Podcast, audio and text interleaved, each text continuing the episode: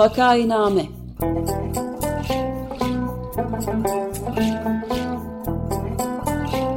Salgın günlerinde memleket manzaraları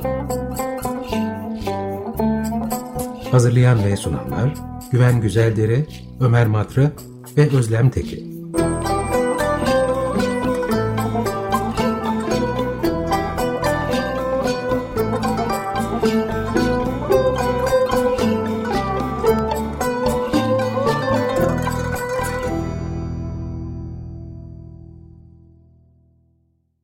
Vakainame'ye hoş geldiniz. 95 FM Açık Radyo'dasınız. Programı Ömer Madra, Özlem Teke ve ben Güven Güzeldere birlikte yapıyoruz. Bugün konuğumuz Doktor Rıza Türmen. Hoş geldiniz Rıza Bey. Hoş bulduk efendim. Merhaba Rıza, hoş geldin. Merhaba, merhaba. Evet. Merhabalar, ee, konuğumuz Rıza Türmen daha önce de Vakainame'nin konuğu olmuştu. Bugün de kendisiyle Osman Kavala davası üzerine sohbet edeceğiz. Tekrar hoş geldiniz. Hoş bulduk. Ee, şimdi bir zamanlama açısından aslında hassas bir durum var Rıza Bey. Bildiğiniz gibi e, Osman Kavala'nın bir sonraki duruşması 17 Ocak'ta. Yani biz vakainameyi geçen gelecek hafta vakainameyi yaparken aslında bir karar çıkmış olacak. İşte ya tahliye edilecek ya devam tutukluluğuna devam edilecek filan. Fakat Avrupa Konseyi de Türkiye'den 19 Ocak'a kadar yani bu duruşmanın iki gün sonrasındaki tarihe kadar e, bir görüş bildirmesini istedi. Çünkü e, Türkiye yargısı Avrupa İnsan Hakları e, Mahkemesi'nin Osman Kavala'nın serbest bırakılması e, kararına uymadığı için e, bir ihlal prosedürü başlatılması söz konusu gibi gözüküyor. Aslında son derece riskli bir durum da var. Biz bütün bunlardan önce e, durumu özetlersiniz diye e, eski bir Avrupa İnsan Hakları Mahkemesi yargıcı da olarak bu e, prosedürün ne şekilde işleyeceğini e, bize bir parça anlatırsınız diye umarak davet ettik. Çok teşekkürler geldiğiniz için. Estağfurullah ben teşekkür ederim. Bu fırsatı verdiğiniz için. E, böyle gerçekten teşekkür etmek isterim bu, bu programı yaptığınız için. Çünkü e, Türkiye'de insanların hafızası zayıf ya da yani o kadar çok olay o kadar kısa bir sürede oluyor ki e, bir süre sonra unutuluyor. Yani e, Osman Kavala e, davası birçok şeyin göstergesi, e, birçok şeyin e, sen, yani Türkiye'de hukuk devletinin olup olmadığının göstergesi.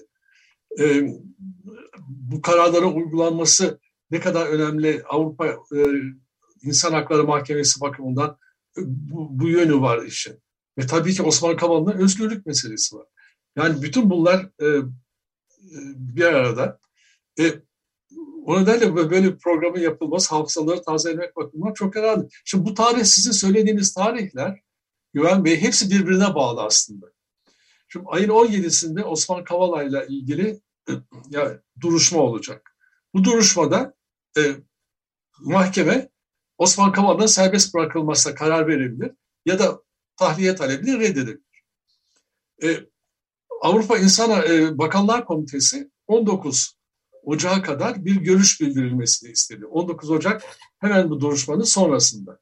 Yani 19 Ocak'ta Avrupa Bakanlar Komitesi Türk hükümetinin tutumunu öğrenecek. Ve 2 e, Şubat'ta da Avrupa Bakanlar Komitesi'nin toplantısı var. Evet. Yani o 19 Pardon, 19 Ocak'ta Türkiye'nin belirteceği görüşte haliyle iki gün öncesindeki duruşmadan çıkan tabii. sonuca bağımlı tabii, olacak herhalde tabii, değil mi? Tabii. O 19 Ocak'ta bir belirtilen görüşe göre 2 Şubat'ta yapılacak Bakanlar Komitesi'nde Bakanlar Komitesi bir karar alacak. Eğer Osman Kavala serbest bırakılmamışsa evet.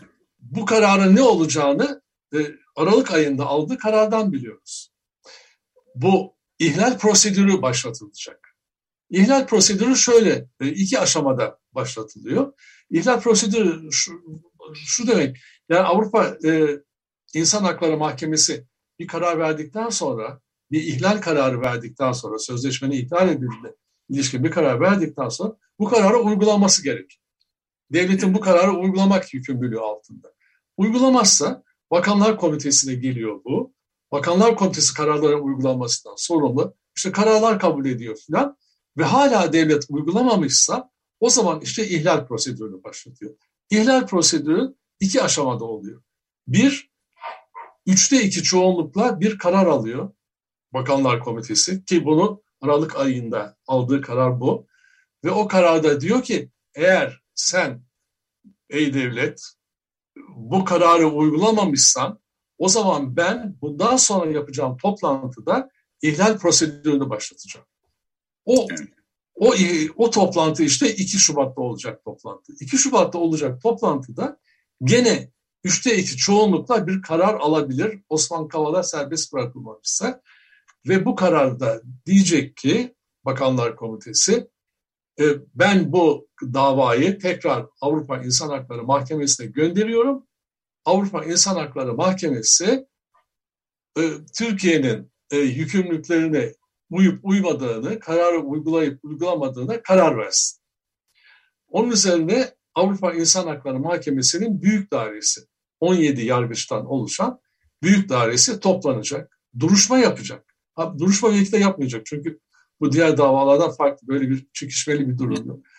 E, fakat büyük daire kararı gerekecek. Büyük daire toplanacak ve bir karar verecek. İnceleyecek bütün bakanlar komitesi sürecini.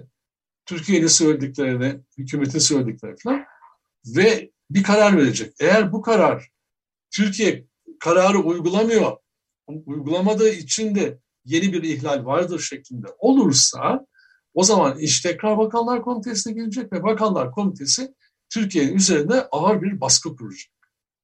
Prosedür böyle işliyor. Bu baskı nereye kadar gider? Bu baskı işte bu e, Avrupa Konseyi'nin e, statüsü var. Onun 8. maddesi diyor ki eğer e, hukuk devletini ağır bir şekilde ihlal ediyorsa bir devlet efendim bu e, çekilmesi istenir Bakanlar Komitesi tarafından Avrupa Konseyi üyeliğinden.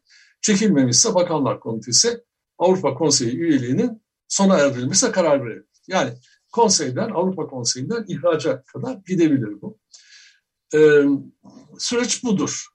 Şimdi e, bu süreç işleyecek mi, işletilecek mi?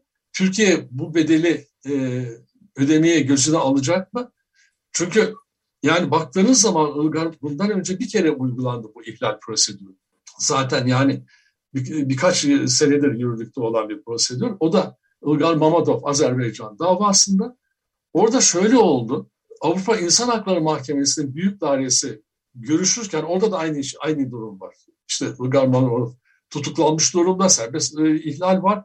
Serbest bırakılması isteniyor. Gene 18. madde ihlali var. Bırakılmıyor serbest filan. E, burada e, büyük daire bunu görüşürken Avrupa İnsan Hakları Mahkemesi Azerbaycan e, Ilgar Mamadov'u serbest bıraktı. Serbest bıraktı ama e, Avrupa İnsan Hakları Mahkemesi davaya görüşmeye gene devam etti. Niçin devam etti? Çünkü şundan kararın uygulanması demek iki anlam taşıyor. İki, iki unsuru var karar, bir kararın uygulanmasının. Bir, ihlal nedeninin ortadan kaldırılması, yani serbest bırakılması, tutuklamanın sona erdirilmesi. İki, eski halin iadesi. Yani eski halin e, serbest bırakılma yeterli değil. Bir de eski halin iadesi. Eski halin iadesi deyince o zaman atılan suçlamaların silinmesi lazım. Suçlamaların kaldırılması lazım. Azerbaycan suçlamaları kaldırmadığı içindir ki, kayıttan düşmediği içindir ki Avrupa İnsan Hakları Mahkemesi görüşmeye devam etti ve ihlal kararı verdi. Şimdi burada da aynı şey olur mu, olmaz mı göreceğiz. Yani e, fakat şunu şunu söylemek mümkündür ki zaman ilerledikçe Türkiye'nin lehine olmayacaktır. Türkiye'nin ödeyeceği bedel giderek ağırlaşacaktır. Yani ve son işte noktada e, ihraca kadar gidebilecektir. Peki Azerbaycan niye mesela şöyle bir şey yapmadı? Avrupa Konseyi'ne Mamadov bizim vatandaşımızdır, bizim yargımız bağımsızdır. Siz kim oluyorsunuz da bizim işimize karışıyorsunuz, çekilin demek yerine Mamadov'u serbest bırakmayı e, tercih etti gibi düşünüyorum, anlıyorum. Böyle benzer, buna benzer bir şeyi Türkiye'de de düşünenler mutlaka vardır. Ee, Hayır, düşünenler var tabii. De bir de söyleyenler var bunu. Yani e, bunu yazanlar söyleyenler var. Bu sözleşmenin 46. maddesi son derece açıktır. Hiçbir tereddüte yer bırakmayacak kadar açıktır. Ne diyor 46. maddesi? Diyor ki Avrupa İnsan Hakları Mahkemesi kararları kesindir ve devletler bunu uygulamakla yükümlüdür. Siz böyle bir anlaşmaya taraf olmuşsunuz. Bunu kabul etmişsiniz. Yani kaldı ki insan hakları hiçbir devlete iç işi değil. Bu İkinci Dünya Savaşı'ndan beri bu böyle. Yani çünkü devletleri iç içi olduğu zaman devletlerin ne yaptığını İkinci Dünya Savaşı'nda gördük kendi vatandaşlarını. Ee, ama yani bir de sözleşmeden doğan çok açık bir yükümlülüğümüz var.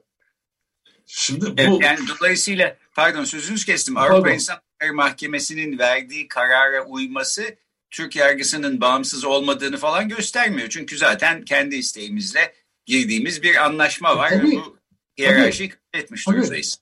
Hayır bir de bu sadece yargı meselesi de değil. Bu devletin evet, meselesi. Evet. Evet, yani evet. burada e, muhatap olan devlet, karar devlete karşı alınıyor. Başvuru Avrupa İnsan Hakları Mahkemesi'ne devlete karşı yapılıyor. Devletin yükümlülüğü var burada. Ya kararı verecek olan tabii ki Türk Mahkemesi gibi. Yani serbest bırakılma kararını verecek olan Türk Mahkemesi. Yani Avrupa İnsan Hakları Mahkemesi şunu yapamaz. Ben efendim Türk Mahkemesi yerine geçiyorum ve Osman Kavala'yı serbest bırakıyorum diyemez. Bu kararın gene Türk Mahkemesi tarafından verilmesi lazım. O bakımdan bir bağımsızlıkla ilgili çelişen bir tarafı yok bunun. Bu yani e, ne bileyim işte ve mahkeme kararlarının uygulanması da hukuk devletinin bir kaçınılmaz bir unsurudur. Yani hukuk devleti var mı yok mu? Bunu gösterir. Mahkeme kararları uygulanması. Evet. Ben de, mahkeme kararı hiçbir anlamı yok çünkü. Evet, ben de ek olarak e, bir soruyla devam ettireyim. Yani e, anayasaya aykırılık durumu da var değil mi? Yani e, Avrupa. İnsan Hakları Sözleşmesi tabii. Çünkü usulüne uygun olarak yürürlüğe konmuş. İşte anayasanın 90. Tabii. maddesinin 4. fıkrası gereği usulüne uygun olmuş, tabii. yürürlüğe konmuş Türkiye'nin taraf olduğu e, sözleşmelere e, eğer şeyde farklılık varsa iç hukukla şey ön, öncelik uluslararası hukuktadır, uluslararası sözleşmededir diyor. Yani böyle de bir problem var anayasal. Doğrudur. Bir de bu üçte iki çoğunlukla Aralık ayında karar alındıktan sonra Bakanlar Komitesi'nde yani bu karar ne diyor? Bu karar diyor ki e, serbest bırakılmazsa e, infringement prosedürü, ihlal prosedürünü uygulama niyetimizi bildiriyor Türk hükümetine e, bu kararda. Dışişleri Bakanlığı bir açıklama yaptı Türkiye'de. Dedi ki bir kere devam eden bir yargı süreci var. Onun için bu yargı sürecine müdahaledir bu karar. Bu tamamen yanlış. Çünkü bu tutuklamayla ilgili bir mesele. Osman Kavala'nın tutuklanmasıyla ilgili. Oysa davanın esasıyla ilgili olarak e, devam eden bir yargı süreci var. Ama bu, bu başka bir şey. Burada e, Avrupa İnsan Hakları Mahkemesi'nin kararının konusu tutuklama. Yani pekala tutuksuz yargılanabilir Osman Kavala. Buna engel hiçbir şey yok. Ondan sonra diyor Buyurun. Dışişleri Bakanlığı e, şeyinde bir de diyor ki efendim e, niçin diyor bu Osman Kavala davası seçildi? Türkiye ile ilgili ya da başka devletlerle ilgili uygulanmayan birçok karar var. Doğru. Türkiye kararları uygulamama bakımında ikinci geliyor. Niye Osman Kavala davası seçildi? E, çünkü Osman Kavala davasında 18. madde ihlali var. Aynı şekilde Demirtaş davasında. Bu iki davada 18. madde ihlali var. Yani 18. madde diyor ki e, bu e, tutuklamalar Demirtaş'ın ve Kavala'nın tutuklamaları e, siyasi nedenlerle yapılmıştır. Yani e, hükümet Avrupa İnsan Hakları Sözleşmesi arkasına sığınarak, saklanarak başka amaçlar, o sözleşmede öngörülmeyen gayrimeşru bir takım amaçlar gütmüştür bu tutuklamayla. E, buna bu, bu, bu kararda bu var. Bu 18. madde çok ağır bir ihlal. Olduğu içindir ki efendim Osman Kavala davası bir Demirtaş davası bu şeye bu e, ihlal prosedürüne tabi tutuluyor. Diğerlerinden farklı olarak. Peki ihlal prosedürü diyelim da, devam etti. Yani gelecek hafta Osman Kavala'nın tutukluluğu sürüyor. E, mahkeme öyle karar verdi. Avrupa İnsan Hakları Mahkemesi'nin kararını yok sayıyoruz. E, bunun getireceği sonuçlar ne olur? Yani ekonomik bir takım yaptırımlardan mı bahsediyoruz? Hatta daha ötesinde diyelim Türkiye Avrupa ile e, bağlarını kopartmaya karar verdi. E ne yapalım öyle yapalım falan diyenler de çıkacaktır tahmin ederim. Şimdi yani doğrusunu isterseniz e, Bakanlar Komitesi ilk defa oluyor bu çünkü. Yani e, ihlal prosedürü gereğince e, Avrupa İnsan Hakları Mahkemesi'nin bir karar alması, efendim e, kararı uygulamıyor diye bir karar alması ilk defa olacak. E, ya Ilgar Mamadov'dan sonra. Ilgar Mamadov'dan da farklı çünkü o serbest bırakıldı sonunda. E, serbest bırakılmasaydı ne olurdu onu da bilmiyoruz. E, Bakanlar Komitesi elinde ne var? Yani en son durağı biliyoruz, ihraç var. Ama en son durağa gelene kadar hangi baskı araçlarını e, kullanacak? Tabii Bakanlar Komitesi siyasi bir organ. Orada devletlerin büyükelçileri oturuyor. O siyasi organı elindeki e, araçlarda siyasi baskı, e, yani başka bir şey yok. Bu siyasi baskı yapacak. O siyasi baskı nedir? İşte o o konuda bir şey var, bir boşluk var ortada. Nasıl dolduracak Bakanlar Komitesi o boşluğu göreceğiz. Ama tabii bunu tahmin etmek e, mümkün. İşte gene yeni kararlar alınacaktır. E, belki efendim e, Türkiye'ye ziyaret yapılacaktır. Türkiye'yi ikna etmek için. Ilgar Mamadov'da oldu çünkü bu Azerbaycan'a. E, Avrupa Konseyi Genel Sekreteri özel temsilcisini gönderdi. E, ya da efendim işte Dışişleri Bakanlığı, Adalet Bakanlığı mektuplar yazılacaktır. E, uygulayın kararı diye.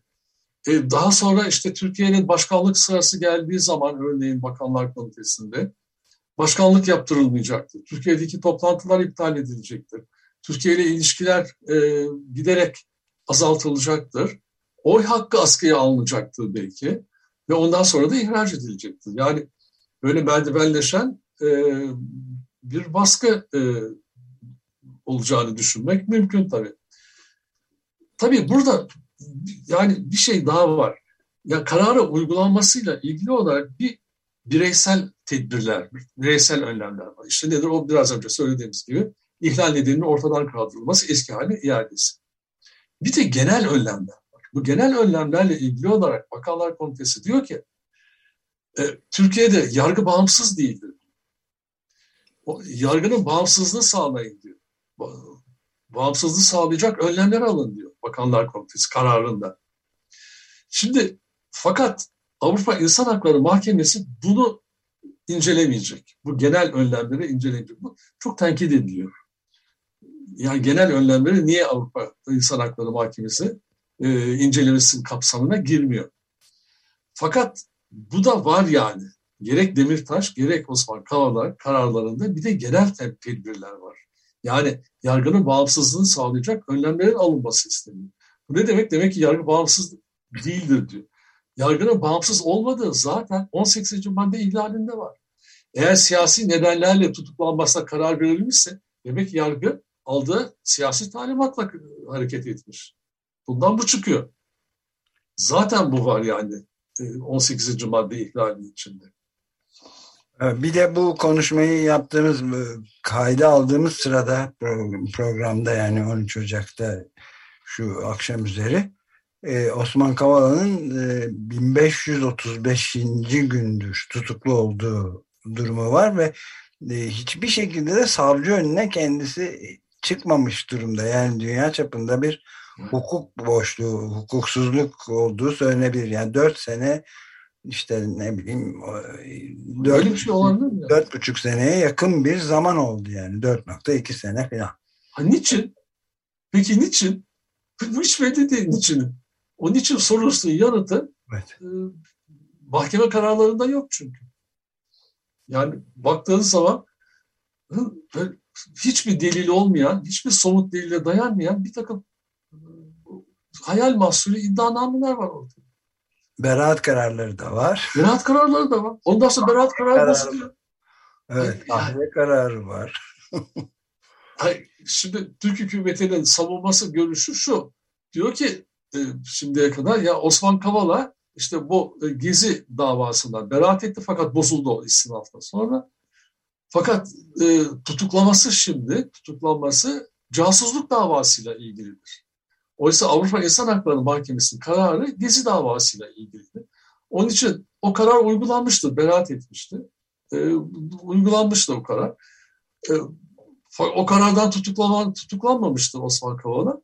E, casusluk davası. Bu görüş Bakanlar Komitesi tarafından reddedildi. Şimdi tabii Avrupa İnsan Hakları Mahkemesi bu konuda da karar verecek. Bu görüşle ilgili olarak da karar verecek. Ama bu görüş reddedildi. Niçin reddedildi? Çünkü dendi ki Gezi davasındaki olgular da casusluk davasındaki olgular aynı. Casusluk davasındaki olgu nedir? Henry Barker ile görüştü mü görüşmedi mi? Yani elindeki e, Osman Kavala'nın elin sahip olduğu devlet sırları, hangi devlet sırları hiç belli değil. Henry Barker'e verilmesi casusluk davası konusu bu. Henry Barker zaten casus. Onun yani nasıl verildi, ne zaman verildi hiç belli değil. Karaköy'de ayakta el sıkışırken mi bütün bu e, devlet sırları e, Henry Barker'e söylendi verildi. Fakat bu mesele zaten Gezi davasında vardı. Orada incelendi ve reddedildi. Onun için diyor ki Bakanlar Komitesi aynı olgu diyor bu. Yani o yüzden farklı bir tutuklama değil, aynı tutuklamanın uzantısıdır bu diyor. Şimdiki tutuklama. Tabii bu konuda da AHİM'in bir karar vermesi gerekecek.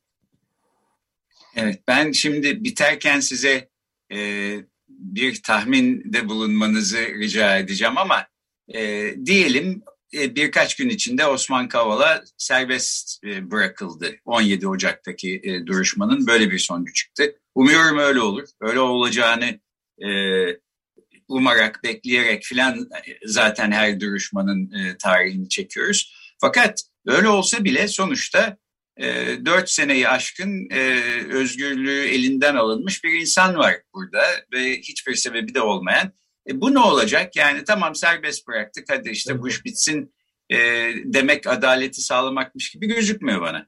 Tabii değil. Bunun bedelini kim ödeyecek? Dört senenin bedelini. Yani tazminat ödenmesi lazım öyle ama tazminatla insan hayatından dört sene eksiltme e, bedeli olur mu? Ve, ve yani hiçbir hukuki dayanağı olmayan bir dört senelik e, cezaevi şeyi yani bu, bu aslında bir insanı alıp bir odaya kapamak zorla ve dört sene o odada tutmaktan hiçbir farkı yok. Evet.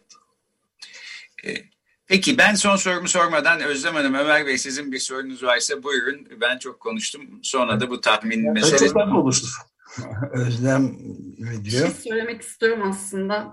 Bu seçime gidilen süreçte ki e, yani otoriterliğin dozunun arttığı bir dönemdeyiz ee, bunun sizce Türkiye'nin e, vereceği kararlara etkisi nasıl olur? Ya çünkü çok da Avrupa Birliği'nin işte konseyin ya da AHİM'in kararlarını pek de önemsemeyen bir sistemle karşı karşıyayız.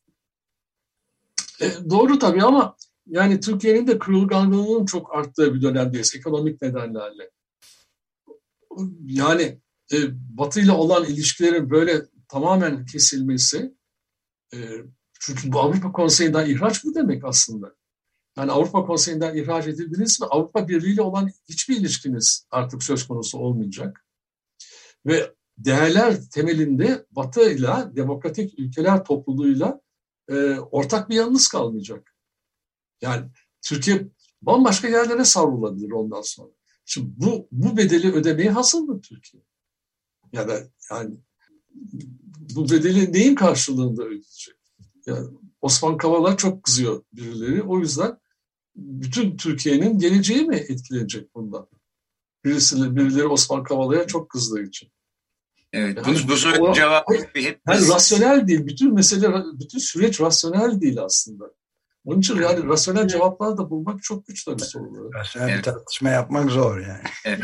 Hepimiz merak ediyoruz tabii bu sorunun cevabını. Rasyonel bir tartışma yapmak da zorken sizden bir öngörüde bulunmak da belki imkansız ama ben yine de sorayım.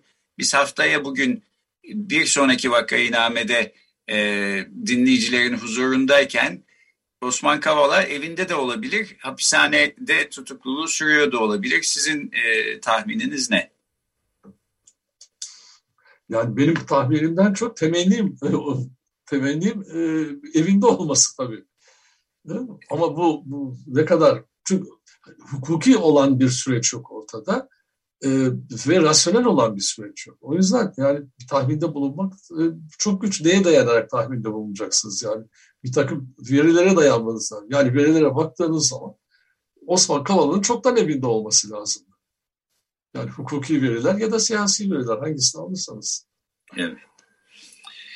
Peki isterseniz böylece bitirelim. Çok haklısınız. Ee, teşekkür ederiz. Bugün Osman Kavala ben davası ve Avrupa e, Konseyi'nin Türkiye hakkında başlattığı ihlal prosedürünü konuştuk. Konuğumuz Rıza Türmendi. Çok teşekkür ediyoruz Rıza Bey. Ben teşekkür ederim. Rıza çok teşekkürler. Sağ olun. Çok teşekkürler.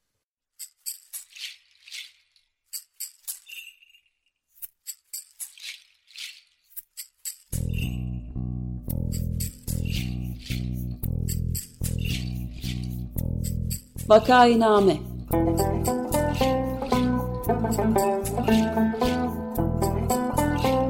Salgın günlerinde memleket manzaraları. Hazırlayan ve sunanlar Güven Güzeldere, Ömer Madra ve Özlem Tekin